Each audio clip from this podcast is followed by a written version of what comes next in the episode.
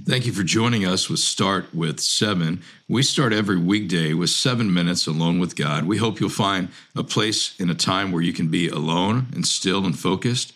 If you're able, we hope you have a Bible in your hand. And we want to spend a few minutes fixing our thoughts on the greatness of God.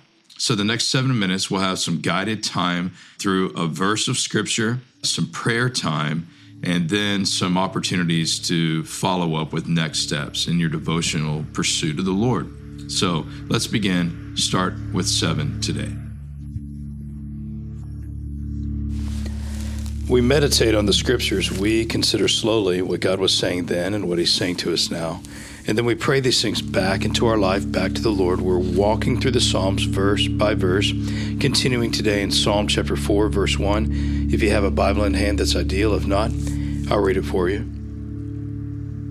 David, who wrote most of the Psalms, writes this psalm, and he says, Answer me when I call to you, O my righteous God. Give me relief from my distress. Be merciful to me and hear my prayer. Answer me when I call to you, O my righteous God. Give me relief from my distress. Be merciful to me and hear my prayer. Answer me it is a wild thing to consider that the uncreated Creator, the Lord of all things, the God of all eternity, that it would be possible that God would answer us, that He would hear us, that He would care about us, that He would respond to us. David, in one point in one of his Psalms, he said, Why in the world would you even consider humanity. When I look at the moon and the stars and your creation, who are we that you would even care about us?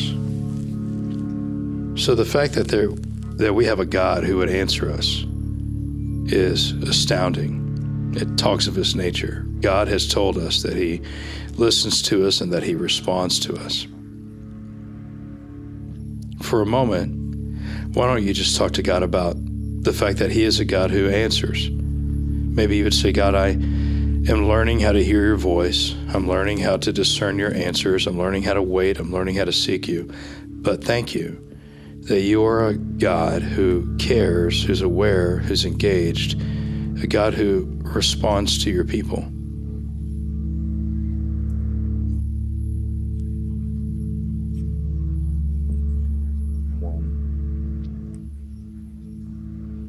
Answer me when I call to you. Oh, my righteous God. David said, When I call to you, will you answer me?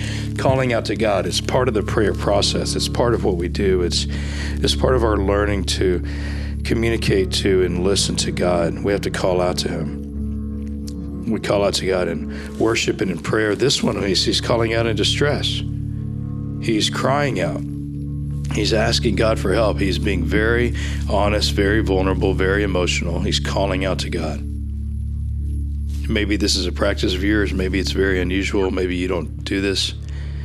But a part part of a growing relationship, a close, intimate relationship with God, is that we would call out to Him. We would share with Him our deepest concerns, distresses. Maybe today you would say, God, I want to grow and calling out to you. And, and then why don't you practice even now? Express any distress in your life to God, call out to Him.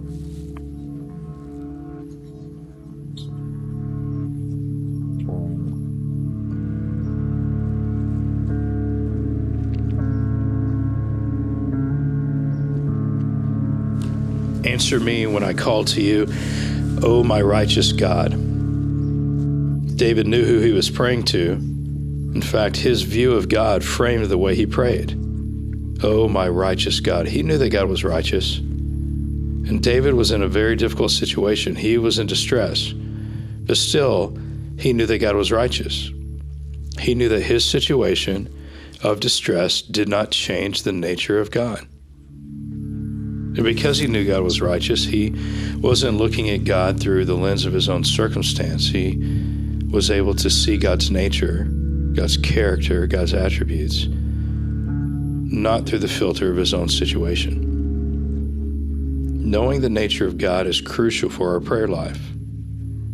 If we think God is based on our circumstances, then God will be changing. But if we know that our circumstances don't reflect the nature of God, then we can talk to God constantly. He's unchanging.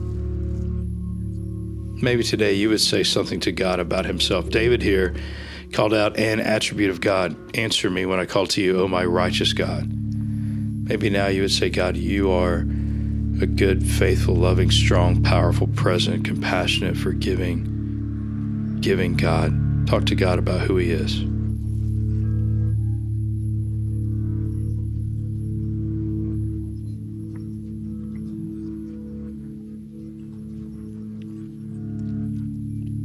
Let's pray this verse together now.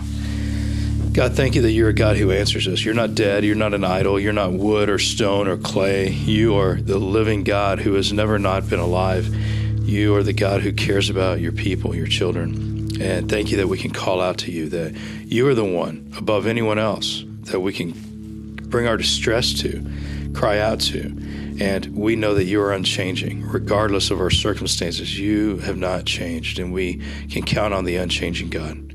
We love you. We worship you. We pray all this, Jesus, in your name. Amen.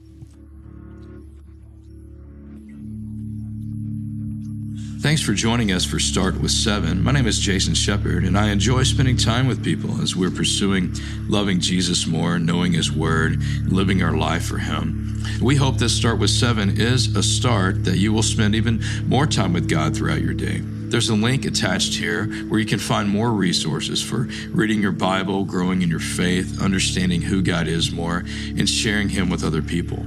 We look forward to joining this journey with you together. Have a great day.